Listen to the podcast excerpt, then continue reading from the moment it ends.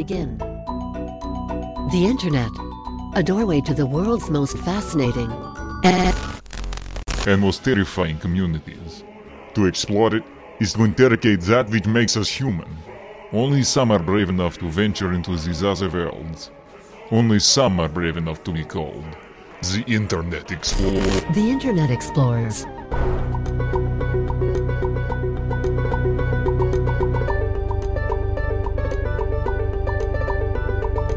Hello again, everybody, and welcome to Anderson Brothers, the Internet Explorers. My name is Evan Axel Anderson. And I'm David Ryan Anderson. And I am your T one thousand. Oh, nice. I... Uh, I'm going to be the little dog, ro- you know those little yippy dog robot toys that they have in like the storefront, like the Windows and K B toys? That's a They're very like, specific... Yip, yip, yip, and they flip over, they do a backflip. That's what I'm going to be. I, I do remember that. Wow, K B Toys, that was a while ago. Yeah, they're out of business now. Yeah. Rest in peace, toys. But David, I bring up robots for a very specific reason. Oh, yeah? Do you know why? Uh, I'm sure it has nothing to do with our topic today. Ha! You would be wrong. Because today we are talking about robots. We're talking about Russian bots. Russians invented the word robot, didn't they? Uh, I think it's it's some kind of Eastern European language. Um, but no, we're we're talking about sort of the impact that Russian bots and sort of Russian cyber warfare is having on not only American politics, but also on just sort of world events. Okay, right. But today is particularly special because I brought somebody with me today.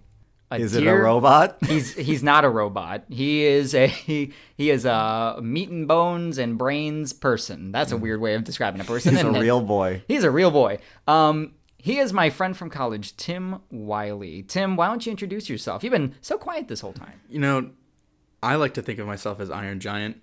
Oh, are we talking real Iron Giant? Real like, Iron Giant. I am not a gun. Or are we talking Ready Player One Iron Giant, where he's like laser I, everybody? I am a real gun. Iron Giant. I once had a lizard named after the Iron Giant. I was seven years old. You had a lizard named Iron Giant? Yes, I love that. That's awesome. What kind of lizard?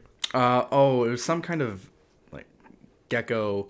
It okay. changed between brown and green. Its tail would fall off if you grabbed it by the tail. How often do you do that? It's like, that was a great trick I do every day. I was not very vested in this lizard, what, I'll, what I'm saying. I love the fa- I just can't get over the fact you named him the Iron Giant. That's that's amazing. I love that. That's we beautiful. had we had a hamster named after um, Runaway Ralph, the mouse on the motorcycle. Oh, yeah. If you remember that, that hamster died in our basement. Because it turned out I was allergic to the hamster, and my parents put it in the basement to be like, okay, well, maybe David will get better. And uh, one day I was like, guys, I'm feeling fine. Can we bring my hamster back? And my parents were like, oh, oh, we gave that hamster away. And I found out later they just forgot about it. It was dead. Gave the hamster to the sewer. That was a long time ago. Yeah. Anyway, our parents are very different people now. I was going to say, we. I think our family was notoriously bad with pets. Yeah, but we're not here to talk about all the animals we murdered. Five minutes into the podcast, we're already off on quite the tangent.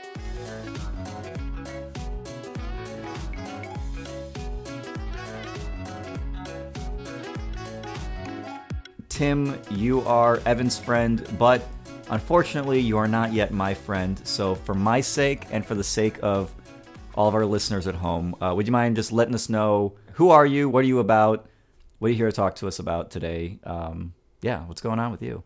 Sure. Uh, thank you for having me. Um, yeah. I graduated from Cornell College with Evan in two thousand sixteen. My degrees were in international relations and history. And then I went to get a master's degree from Aberystwyth University in Aberystwyth, Wales, the oldest international relations grad school in the world, oh. uh, with a degree in intelligence and strategic studies. And uh, I speak some Russian. I've studied Russia for a long time. And uh, I'm here to talk about, you know, the intelligence behind what they do, They're the strategic reasons why they do it, and just to give a political analysis on Russia. The institution Tim comes from is old, but all the takes are fresh hot out of the oven. Fresh hot. Yeah. They're hot and fresh and new takes. Pipe and hot. Things. Pipe and hot takes. All right. So basically what's going on here is we in America had an election a few years ago, and there's been a lot of speculation about what influence, if any, the Russian government has had on that election. Mm. And this takes a lot of different forms, potentially hacking voting machines, potentially trying to influence politicians through blackmail. This could take the form of uh, going online, creating fake accounts or fake sort of uh, social media pages, Facebook pages, Twitter accounts, and trying to develop sort of like a a fake grassroots, I guess they call it Afro uh, astroturfing. Yeah. Yeah. Like a fake grassroots movement to just latch on with uh, American voters to try to influence their voting habits. Like, there's a lot of different things going on. And we know for a fact that Russia has actually influenced other nations. Yeah, since the really since Putin has come to power in two thousand, it's been quite prevalent. And back in the Cold War days, you know, U S and the U S S R were trying to influence elections for their own reasons, but uh, particularly with the advent of the internet and things, there's been a new a new wave of election interference and things like that. Now, this isn't something that is unique specifically to Russia, right? I mean, plenty of governments do this. I mean, the United States, you said the U S did it. Right. You know. Yeah. This itself is not new, just how it's being done is new. And compared to the old ways of doing it, there were ways to counteract it. But with these new methods, there's no tried and true tested method that is known to work to combat this. And that's what, how the State Department and, you know, other agencies within the U S government and foreign governments as well are struggling to combat this. And I think it's also kind of novel in the U S to even think about these sorts of uh, operations is because I don't think it's ever happened to the U S. I think the U S is engaged in mm. sort of altering political events around the world, but I don't think it's we've ever been on the receiving end as far as I think the public knows. Is that I mean, is that true to your knowledge? Is that that the U S has not actually been on the receiving end of stuff like that? Successful attempts, mm. I, I would assume no. Oh. And, And, you know, depending on how you want to argue it, until twenty sixteen or, th- you know, maybe pr- midterm elections, depending on or specific races for House or Senate seats. You know, I, I can't speak to that particularly, but, um, you know, none that I know of b- before two thousand sixteen.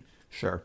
Okay. So here's something that is really striking to me about all of this is that why does it seem like there was such a massive turning point all of a sudden in twenty sixteen, or maybe the few years like leading up to the election, really, where all of a sudden you see like so many of these different things that I was listing are all being pushed by Russia all at once? Like, what is it? Something in American politics that changed? Is it something in Russian uh, uh, espionage that has changed, or the availability, or like, or is even our our perception? Have those things been happening, and we're just now noticing all of these things? Right? Yeah, that's like, like have we just been ignorant or something? I think it's a combination of the of the three.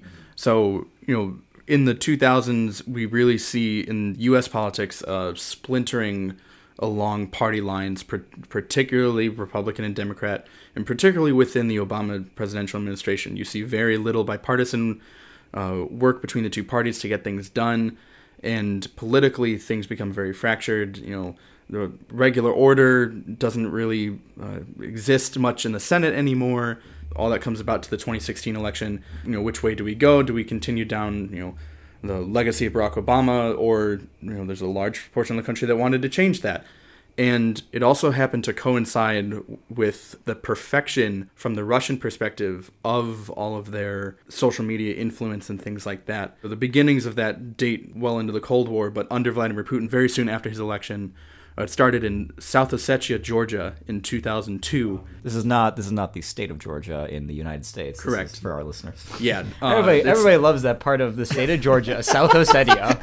It's the, the country. Uh, in international relation terms, it's referred to as a state. But South Ossetia was and is a self-autonomous region in the, in the country of Georgia that borders with Russia. And in the nineties, Russia and Georgia were basically at war over this region as to whether South Ossetia would be in Georgia after they seceded from the U S S R or would be part of Russia.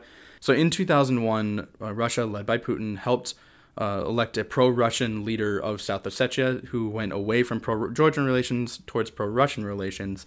Political confrontation happened throughout the next several years, and it all came to a head in two thousand eight, Uh, right around the Olympics, actually, when there were South Ossetian separatists were bombing Georgian villages. Georgian army moved in to the to South Ossetia. Russia said that they, Georgia violated a, ce- a ceasefire agreement from the nineties, and Russia sent in almost one hundred thousand troops into South Ossetia, and there was a war for a couple of weeks. And this was happening right as the Olympics was starting. So that was the first real instance of modern Russia interfering in a state's domestic affairs. And it, this was seen again in two thousand fourteen in Ukraine. And that's where you really see a lot of the online social media aspects of it come in. And that's where they came very close to perfecting it. In twenty sixteen was where it was perfected and successfully completed uh, with the U S elections. It was attempted in other elections like in France, in the Netherlands, and other E U countries. Uh, particularly, there's been a lot of influence in Hungary where it seems to have worked, but Hungary has always been a rather authoritarian-leaning country anyways, so that's where kind of all of that comes in from the Russian perspective. And uh, Evan, what was the third the third aspect that you'd mentioned? Oh, yeah. Oh, whether we just yeah, whether we were just ignorant of it or something. Right. We're we're American viewers who are now sort of seeing the effects of a Russian political disinformation campaign. I don't, I don't know what we might actually call this, but Russian involvement in American politics. Is this so novel to American viewers that we just are seeing it for the first time, so we don't even have any perception of how these sorts of processes work?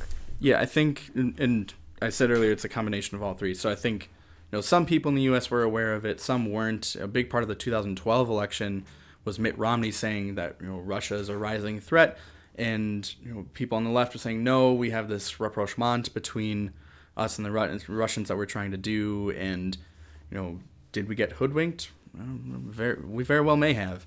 So what we've got, from from what I understand, that Russia's been putting out their feelers since since twenty fourteen and a little bit earlier to start trying to see if they can influence voters or get uh, people's attention. So, for example, we know that Facebook has announced that there have been, you know, several hundred Facebook pages and accounts that they know Russia has created. If they can get voters' attention, then at that point they can start to feed in messages or little seeds that can then sprout just among among their audience, and then they'll they'll take hold of it and go.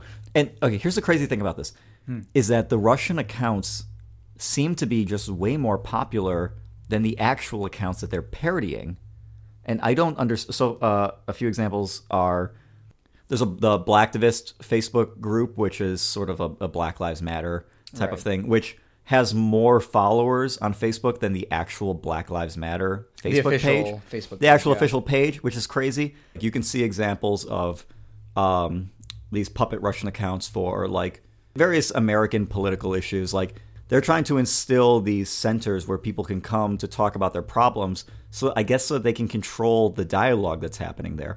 Like, why why are the Russians so much better at creating hubs for people to come together than the Americans are? Like, like the people who actually stand for these issues, why are they worse than the Russians are? Is it is it because, you know, the Russians are like, this is like a centralized, organized sort of like plan to set things up as opposed to like people just doing it of their own volition? Tim, yeah, so answer our question. So a lot of this help us. is coming from Russian troll farms. So uh, what troll farms are is that the Russian, uh, somewhere from the Russian government, don't I don't know what agency it is. Very well could be the F S B, the the you know, Russian equivalent of the K G B from the Soviet Union. They hire people who who speak fluent American English to set up these troll farms. So they create the page Blacktivist or the ten G O P, yeah, the ten G O P, and then within these troll farms, and they get budgets of upwards of a million dollars a month to oh. do to do all this.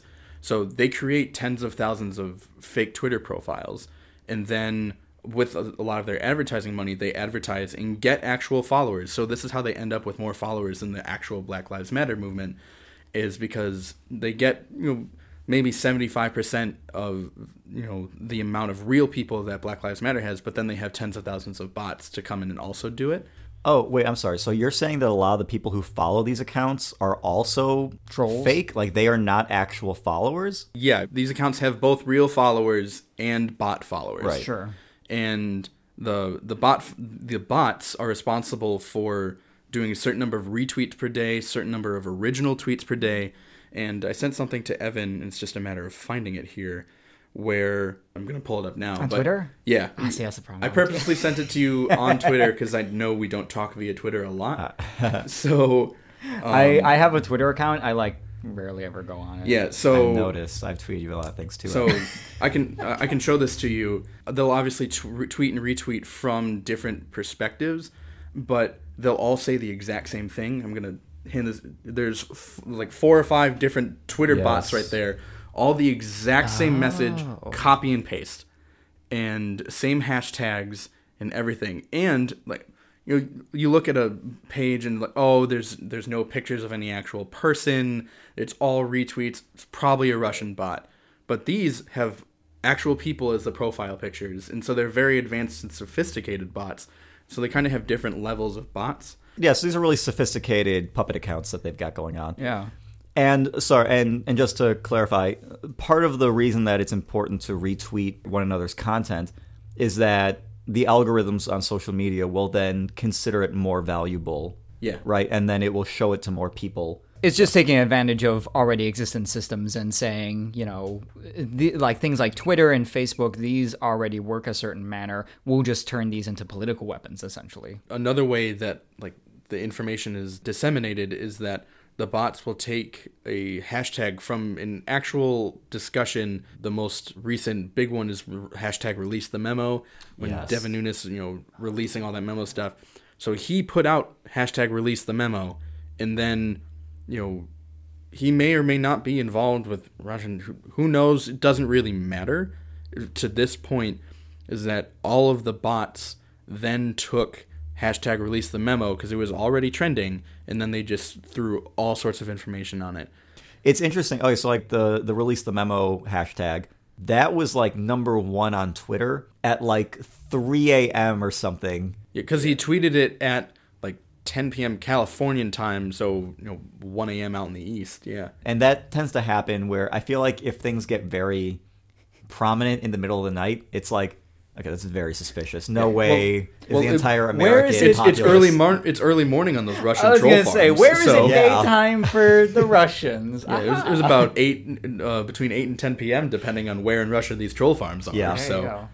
But yeah, no, they do things besides, I mean, they do things that are even less overtly, like, sort of in their interest, like uh, a lot of N R A. I wish I could remember the hashtags off the top of my head, but there's lots of, like, pro-N R A hashtags that have been tracked to uh, Russian troll farms. Where, like... And, and stories about the kids from Stoneman Douglas being... Yes. Uh, you know, like like like, F- like working for the F B I or whatever. Yeah, and uh, paid oh. being paid actors, and just like Alex like Jones kind of stuff. Yeah, basically. Oh, yeah, okay. Alex Jones. Yeah. So we got. Oh yeah, we have him. You're in good company. Yeah, the nine eleven episode we talk about him a lot. So in that case, what it seems to me like is that I don't know exactly the motivation behind promoting hashtags like that or stories like that, but it almost feels like the most divisive political issues. At that moment, the Russians will be there to fan the flames. That's both the goal and the method of creating confusion over what the truth is, whether which viewpoint is the right viewpoint, which goes towards the truth again, and just, you know, bides time to slow the U S down and to get caught up in its own gears while Russia can do what it wants on the political and international mil- militaristic stage.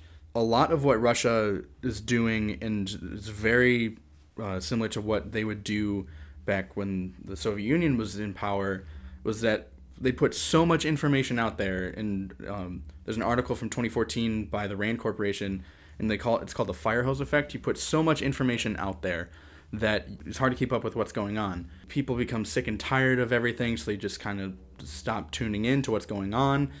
All the meanwhile, Russia is doing things on the international stage, such as go back to their their invasion of South Ossetia in two thousand eight and Ukraine in twenty fourteen. The Olympics are going on. People are focused on the Olympics. Yeah, and I remember that being brought up ah. even at the time. Like, the timing of when they were going to invade uh, Ukraine was... It was f- six days after the end of the Olympics? Yeah. Interesting.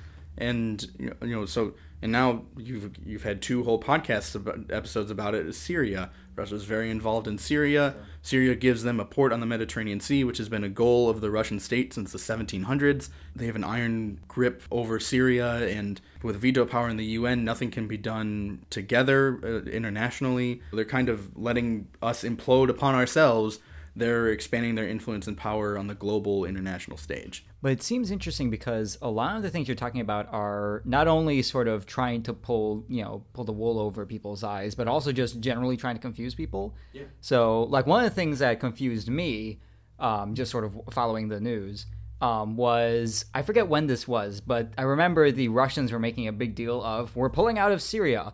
And they had like this concert in like Palmyra where they were celebrating like, ah, good job, everybody. And it's like, oh, I guess Russia has left Syria. But it's like, oh, well, no. So there's like sort of this interesting element of Russian disinformation that has to do with just simply just confusing people about what is really actually going on in the world. Yeah. So the modus operandi for that is people claim something happened. Russia did something. They will deny, deny, deny, deny, deny. A junior official somewhere will say, oh, yeah, we actually did that. A couple days later, that junior official is fired, and they go back to deny, deny, deny, deny. And so people hear them denying it, but then a, a large amount of people hear, well, this official said that they actually did it. And so it creates this all, it creates this confusion. And, well, who's to say what the truth is anymore? Interesting. Right? Just producing exhaustion from sheer convolutedness. Yeah. Okay, so there's a term that I heard recently that I really love, and it's called the wilderness of mirrors. I don't know if you've heard of this. It's a little bit dramatic, I guess, but I really like it. And what it refers to is this idea of placing real information out there, enough truth out there that people are able to sort of bite, like they accept it, but then mix in a lot of lie or half-truth or whatever you've got going on. Like, like whatever you need. And your ability to lie or bend the truth, it, it, that requires so much less energy than it does to sift what is true and what is false. And you're not just identifying a fake story versus a true story. You're actually parsing out, like, line by line what is fake and what is true. And when you've got, when basically all of your information is being filtered through, you know, just a level of lies and, and, and you know, half-truths and things, it's just too much effort for a civilian population to do that anymore. And you're either going to go one way or another of like, well, we're just going to be generally accepting that this is probably true, or generally accepting that this is probably all lies. And I don't know if we can say that, you know, the as Americans, that that's what we're experiencing right now, but it kind of feels like that's what we're experiencing right now in America. I mean, it's it's Orwellian, isn't it? Because yeah, right. Essentially, I mean, we were talking about this a Welcome little while ago. Welcome to Tiny Train Town. Tiny Train Town.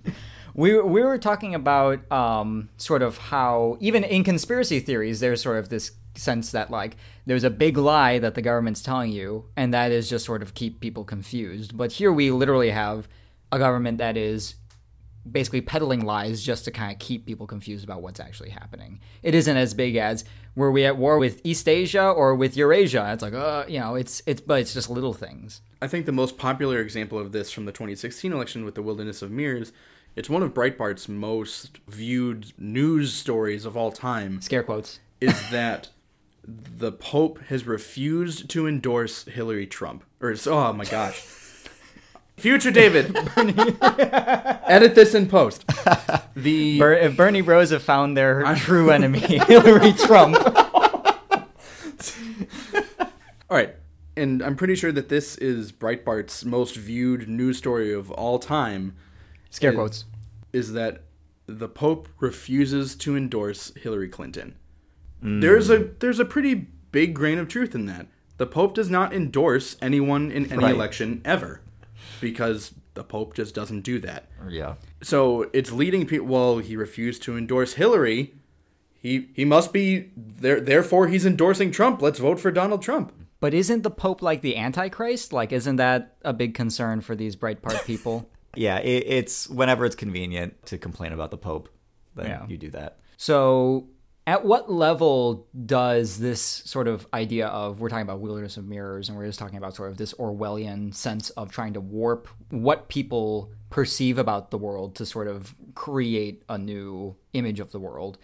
And to what extent does this actually affect Russian, you know, domestic politics?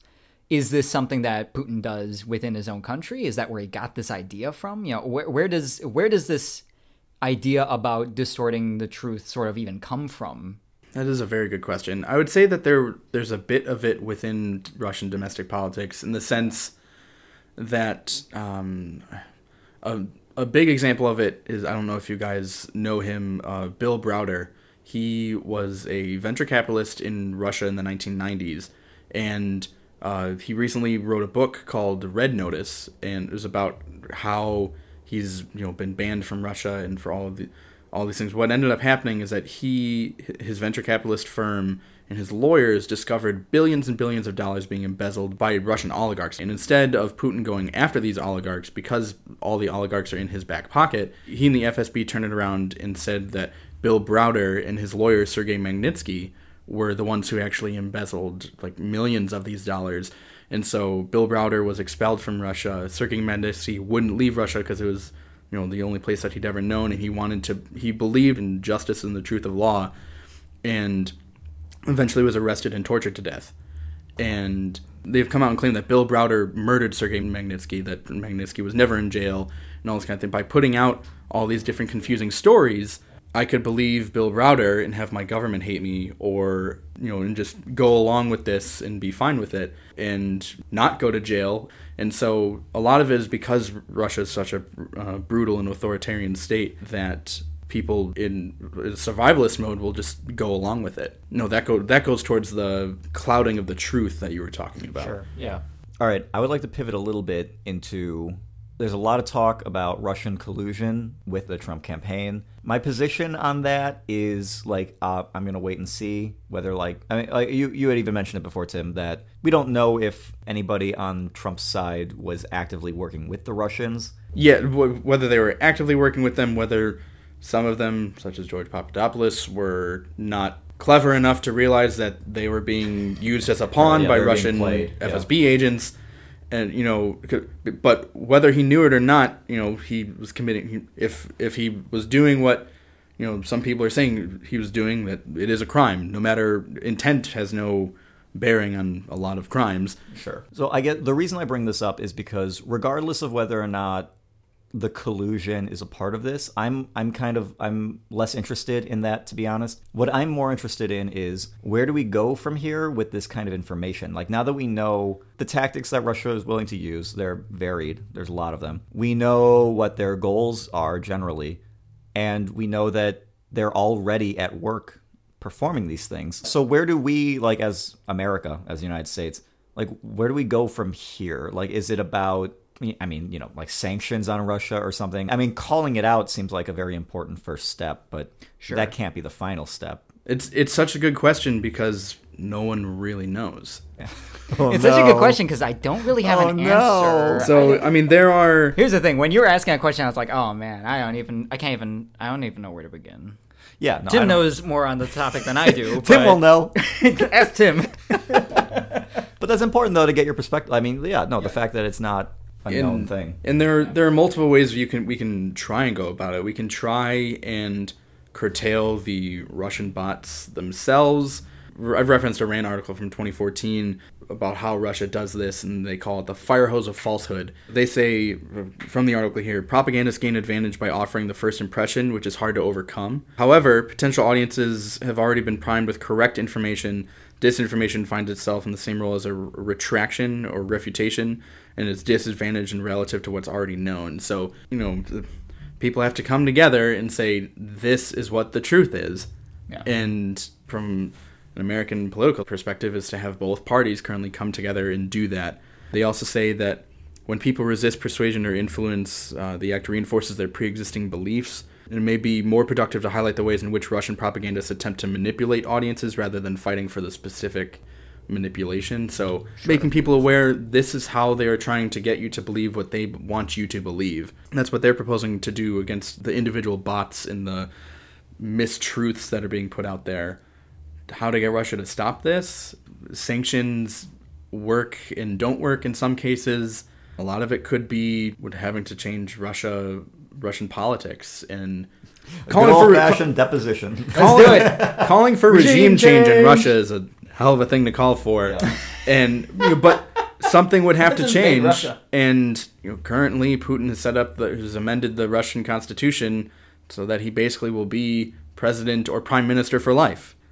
you know, because he, he, he's changed the Russian constitution. You can only be elected two terms in a row, but he just has to find a crony to be, you know, his, his president for, it was four years with Medvedev. It's I was going to say, that was basically six, what Medvedev's entire yeah, it's career now six was. Years, but Medvedev is now on the outs because he wanted to do different things with the Obama administration ah. that Putin did not want to do. And so I think Medvedev is, I don't think he's still technically the prime minister, but he's not going to be around for too much longer unless things unless things change internally between the two of them. Um, I don't I don't think they will. We might be seeing this for the foreseeable future, and a lot of it's based on Russian domestic politics too. I, I for one, am very paranoid about the fragility of truth or something, like, or at least the yeah. fragility of, of being able to say what is true. I like what you're talking about, about the importance of first impressions, the importance of sort of a unified message. I know that that to some people sounds very creepy. The idea of let's all get together and agree on what the truth is sounds uh, wrong, but... But that's something I, I think people do sort of in sort of instinctually anyway. Like, people yeah. will come to... That, I mean, what's the point of a podcast like this if it isn't us trying to discuss, like, what is even going on in the world and forming an idea of what is going on, and then that is the truth essentially. But that, uh, what I mean though is more on like like Tim was saying, both sides, like Democrats and Republicans or whoever, we you know whatever parties we have in ten years, agreeing on some some universal truths about what is going on in the world and how to be thinking about it correctly. Yeah, like the idea of that being not mandated, but but sort of like to have that coming from on high seems a little creepy, I think, yeah. to most people. And that, I mean, that even to me, that seems a little creepy. But I also am not sure what an alternative is. I think, I mean, I think it's just generally, I I don't see it at quite as creepy as much as I see it as, that's a, it's something that isn't necessarily like politicians have to necessarily come to that conclusion. People across the aisle, sort of rank and file individuals, like people in the streets, need to be able to agree on what's happening. Sure. Okay. And I think that comes that comes from uh, making the issues less partisan. I don't know how you'd go about doing that, you disaggregating that. Um, but I think sort of reducing the partisanness of it will reduce how knee-jerk people react to these kinds of issues, you know. And I think also it requires that we sort of we, we become better at training online citizenship for people, yeah. how how to behave on the internet. Because I think, you know, whenever we talk about these groups on the internet, I feel like a big thing that always hits me is how how people act in bad faith on the internet so often. And that yeah, that, that really is the whole point of this podcast to a certain degree, is right. like teaching people how to live. Yeah. In this world that we've all been living in, but we don't actually know. like, so basically, the solution is listen to our podcast. Listen to our if you podcast. listen to our podcast, you'll know exactly when Russians are lying. That's the you. answer, right, Tim? Or when Stephen, yeah. you know, Stephen Molyneux is just being an idiot and things like that. You know, solving the world's problems. Resident expert Tim Wiley says, "Listen to our podcast." That's, That's the solution. Hey, all right. So there's a, well. Stefan gave us a recommendation, right? That's two experts. Two experts telling us, "Hey, David and Evan, they know what's up." No, I agree, though. Yeah, the idea of, of how to be a, an online citizen. I I maybe have misplaced faith in future generations for just needing to be more aware of these things. And this is just something that kind of comes with the territory of, like, we're literally living in, like, a whole nother universe on the side. I'm well, hoping. I don't think it's necessarily naive. I think it's more just that that process is really messy. Yeah. If if it does occur, like you just say, listen, let people go on the internet and things will sort themselves out. I mean, like, in history, we've done that plenty of times, and, you know, like, people, like, die, and, like, there's, like, tyranny and things like that. Tim's giving me a look of, like, God, that's an awful-sounding thing you're just describing right now. But, I mean, the idea is that, like, I don't know, you can, I think it is possible to say future generations will understand how to use the internet, use the internet better, but it will be through trial and error, essentially. Yeah, there's going to be a lot of fatalities for us. Yeah, fatalities not necessarily, maybe... I mean, maybe possibly like actual people, right. but like, you know, fatalities in terms of like our understanding of what the truth is, mm-hmm. you know, if you're, if we're not cap- careful about it, that sort of thing would have to be very heavily rehabbed from maybe like a century of just misuse, unless we do, we're, you know, we are smart about teaching, you know, future generations about how to be good citizens on the internet. Here's a real example of ways that this stuff gets partisanized that I think um, we need to learn from. Partisan? Partisan. I'm not an English major. I don't know. Dang. uh, sorry. So my example is, uh, so Twitter, when they crack down on these bot accounts that Tim was talking about, where they just, you know, kind of repeat the same, the same similar points or hashtags or whatever it is. Yeah. Twitter cracked down on these accounts one day, and literally overnight, tens of thousands of these things were gone. I mean, like, probably more. We don't know exactly how many of these accounts were were sure. eliminated all of a sudden. But a thing that happened is that a lot of very conservative Twitter accounts suddenly lost tens of thousands of followers overnight. And these entire sort of communities evaporated, or at least large parts of them evaporated. Poor Baked Alaska. Yeah, lar- large parts of these communities evaporated overnight. And these people took it very personally that their communities were being attacked. And it's like, no, your communities were not being attacked. They're I mean, being your infiltrated. Your communities yeah. were attacked. Your communities were already being attacked. We removed the attackers. But they took it as like this idea that you're saying that our people and our like who are propagating our messages, you know, our, our people and our messages are illegitimate. And whether or not you believe that that is true, I think that you have to agree that, well, to us, I mean, like, these people were illegitimate to a certain degree. Like, you can't take that personally that we're exposing what is fake and what is not fake. Now, on the other side of that, there were a lot of liberals who were taking this as an opportunity to just dunk on the conservatives and be like, look at that, you're idiots because you fell for the Russian stuff. Isn't this hilarious? And while I, I was very pleased to see that these accounts were removed, yeah, I could also realize that just making fun of the people who had them as followers or who were taking it personally, like, I don't think that was achieving anything to do that. And I don't know if this is if this is a good example of ways that we can departisanize or whatever, like this whole thing, being able to recognize truth from fiction. But I do think there's something to that of trying to invite people to say, like, like we're really trying to get to the bottom of something here that is very important, regardless of what you believe. If it turned out that you were fooled by some of these people, like, there, let's let's extend some kind of grace for that. Like, sure. Isn't it great that we were able to identify who those people were, at least an amount of them? Yeah. Yeah, I think it's we have lost the ability to be civil when discussing opposing viewpoints. Mm-hmm. And whenever you're trying to discuss with somebody uh, on the complete opposite end of the spectrum with you, a lot of people take it as you're attacking me personally rather than the position that you hold. An example that's used a lot is, you know, getting away from bots and Russian things, but a lot is when people discuss issues of religion, particularly within the U S, the big one is abortion. They in- instantly view a debate on abortion as an attack on their religion, and then they get very angry and start to lose some of the logic that they can hold in discussion of that topic. Everyone needs to come together and just be more civil and respect opposing viewpoints to an extent, and not be so and not feel so attacked at the same time. You know, these bots aren't just on the right, they're they're on the left as well. And we talked about the Blacktivist page, you know. Bots are very interesting in the sense that a lot of countries, states use them. Uh, Justin Trudeau, on a couple months ago, was on David Axelrod's uh, podcast for the U- University of Chicago Politics Department, and very casually mentioned the fact that at some point a couple several years ago in Canadian politics, they were talking about L G B T rights and things like that. And Trudeau mentioned noticed that there was a lot of anti um, L G B T Q talk from bots on Twitter, and he casu- very casually said, "So I went and talked to a minister, and we talked about getting pro L G B T bots on Twitter." Like, wait, what? You that's know, creepy. Interesting. Yeah. That, that's an interesting way of fighting that. So we we troll back. I I don't know if they.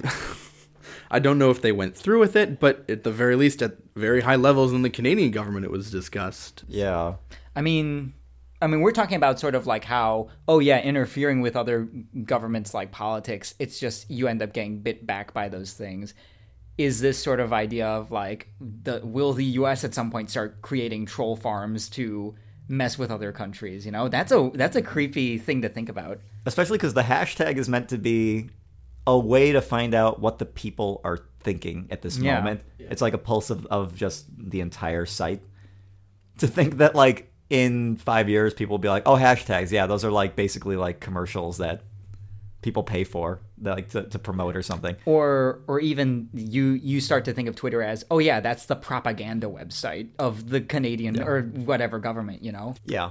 I think sort of in passing, you sort of brought up an idea that I think also might be important, is that Twitter was able to crack down on bots.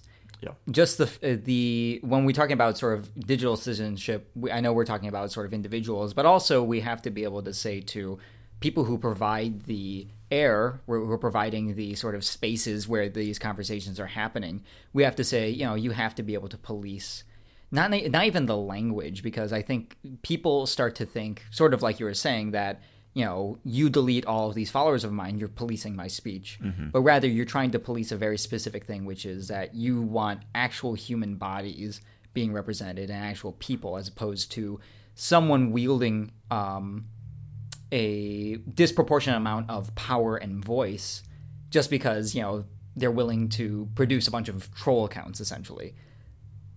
Yeah, and I mean, the, I, again, I we keep referencing a bunch of old episodes this episode, but... When Do you we remember talking... that time you were telling me about all of the life hacks? That was pretty funny. Wow, I forgot about the life hacks episode. uh, we've, we've gone so far since then. In the Syria episodes, we were talking about this idea that even a dictator has to bow to the rules of social media, which is so crazy. Yeah. But o- but they only have to do that if the social media platform makes them. Sure. And if social media...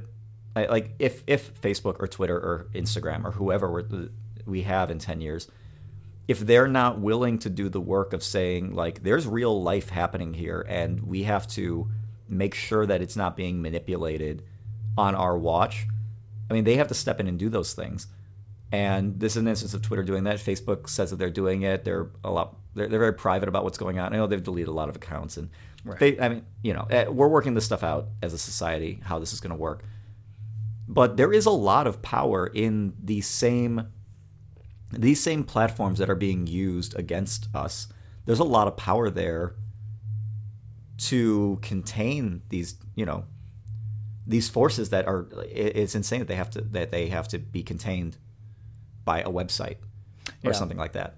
I mean, it just goes to show what power the internet has now, and that's why these sorts of discussions are so incredibly important. And maybe in maybe in five years we're going to be having discussions about the way that King, you know, President Zuckerberg is misusing his authority. King Zuckerberg. I mean, Zuckerberg is he's, he's be, prepping to, or he was at least, he was getting ready to run for president. Yeah, he that that would be quite a step backwards. It's like we're trying to move forward in sort of these discussions. If we have to talk about why authoritarianism is bad, I think we've ma- taken a step back. Yeah, we're okay. So we're we're we're taking this one step at a time. We're really trying to parse this stuff out. But this is also like something you were telling me, Evan, where we're just so bad at figuring out what's going to happen in five years. Yeah. We don't even know how to plan for society, like even as like as a government, as people. Anyway. At this point, yeah, we're just, I mean, as governments and as people, we're just looking for stability and, like, I don't know, just trying to just understand the ramifications of things that are happening right now that we can't even plot the future. Yeah. Which is why, I mean, here's the thing. We're talking about, yeah, there are bots on left and right.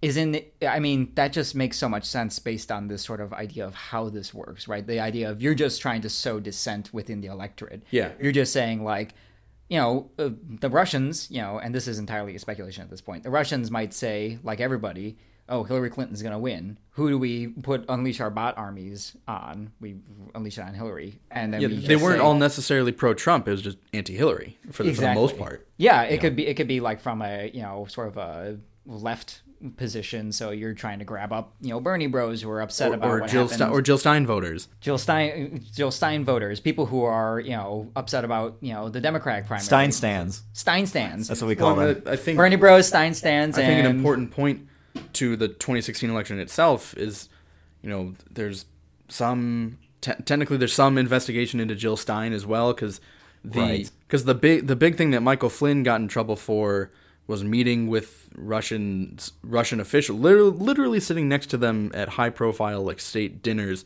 when he wasn't in an official capacity except for working the Trump campaign. Jill Stein was sitting next to Michael Flynn. Mm. And yeah. and so, you know, and she's refusing to answer Senate committee questions about it. But in the three states that turned the twenty sixteen election, so Wisconsin, Michigan, and Pennsylvania, the margin of victory for Trump was less than half the vote that Jill Stein got in all of those states. Interesting. So, you know, it might not per- personally, you know, I think there's a a lot of stuff going on on the on the Trump end of things. But if Mueller finds that none of that actually, you know, none of that happened or came to fruition or whatever, you know, well, it, well, there, there's also this that could have happened. What you know, there's there's fifty there's fifty million different things that all happened, and really, like you said in the Cambridge Analytica episode, the margin for error was so small. Yeah.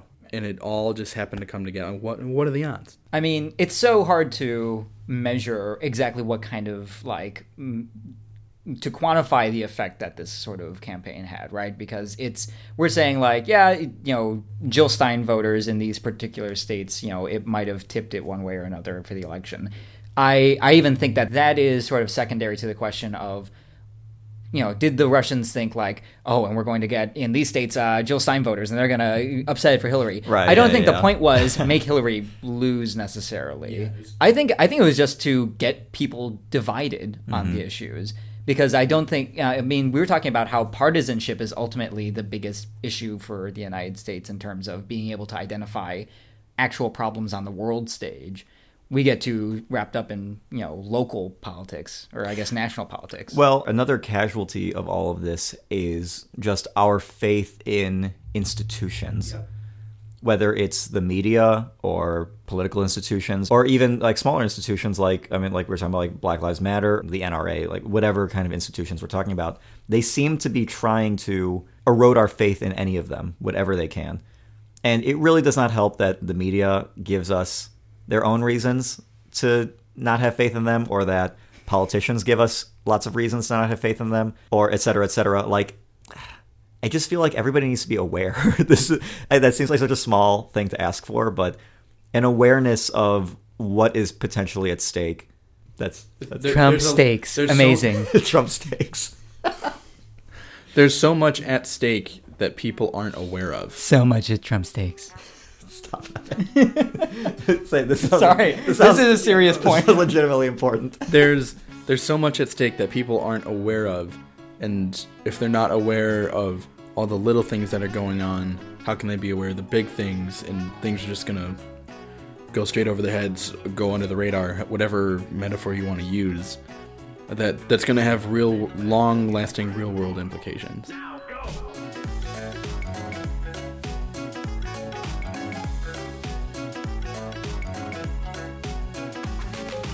Tim, thank you so much for joining us today. This was a really important topic, and I think you lent a very uh, important perspective on it, coming from sort of the international relations world. Thank you for having me. It's you know it's something that you know is near and dear to my you know to my being as you know as a person in international relations, and you know, I always like to talk about these things with people, because the more things you know, the more informed decisions you can make either side of an issue. So. The more you know. Dun, dun, dun. David, put in the uh, the more you know uh, music. Uh, yeah, dun, future dun, David. Dun. David, do it. Oh, you want me to do it with my mouth right now? David, do it right now. No. Dun, dun, dun, dun. Or something. Okay, so, so where have you been? Uh, oh, yeah. Let's see. Um, Beyond the Iron Curtain. Austria. I've been to the Czech Republic, Hungary, Poland. Our overnight train from Poland to Hungary uh, made a stop in Slovakia. Wait, so were you on a sleeper train like the Orient Express? Like, was it all decked out? Hopefully not like the Hori- yeah, Orient it, Express. There were no murders. Okay. okay so not that, like the Orient Express. I will say that is better than one hundred percent of the movies I've seen about trains in Russia or, or in, in Eastern Europe. What was it? Yeah, what was it? Uh, Ice? Uh, no. What I don't was remember. It? I, don't, I can't remember the names of any of these movies. Oh, that is literally one hundred percent of the movies I've seen about trains in Eastern Europe. Somebody dies. Oh, there's a... There's a Russian movie called, um, oh, what's it called in Russia? It's called... Say it in Russian. I don't remember it in Russian, oh, okay. That's the point, but... Say it in English. It, uh, I'm pretty sure it's called Power. But in the very beginning of the movie, they are on a train, and he goes and has an affair with this guy's wife, and then they fight, and people get murdered. uh, uh, this is a new This is a new okay. cliche. I would like to... I want credit for noticing this. well, well that was a pleasure. Yeah. yeah. Thanks for being here, Tim. This is great. Do svidaniya.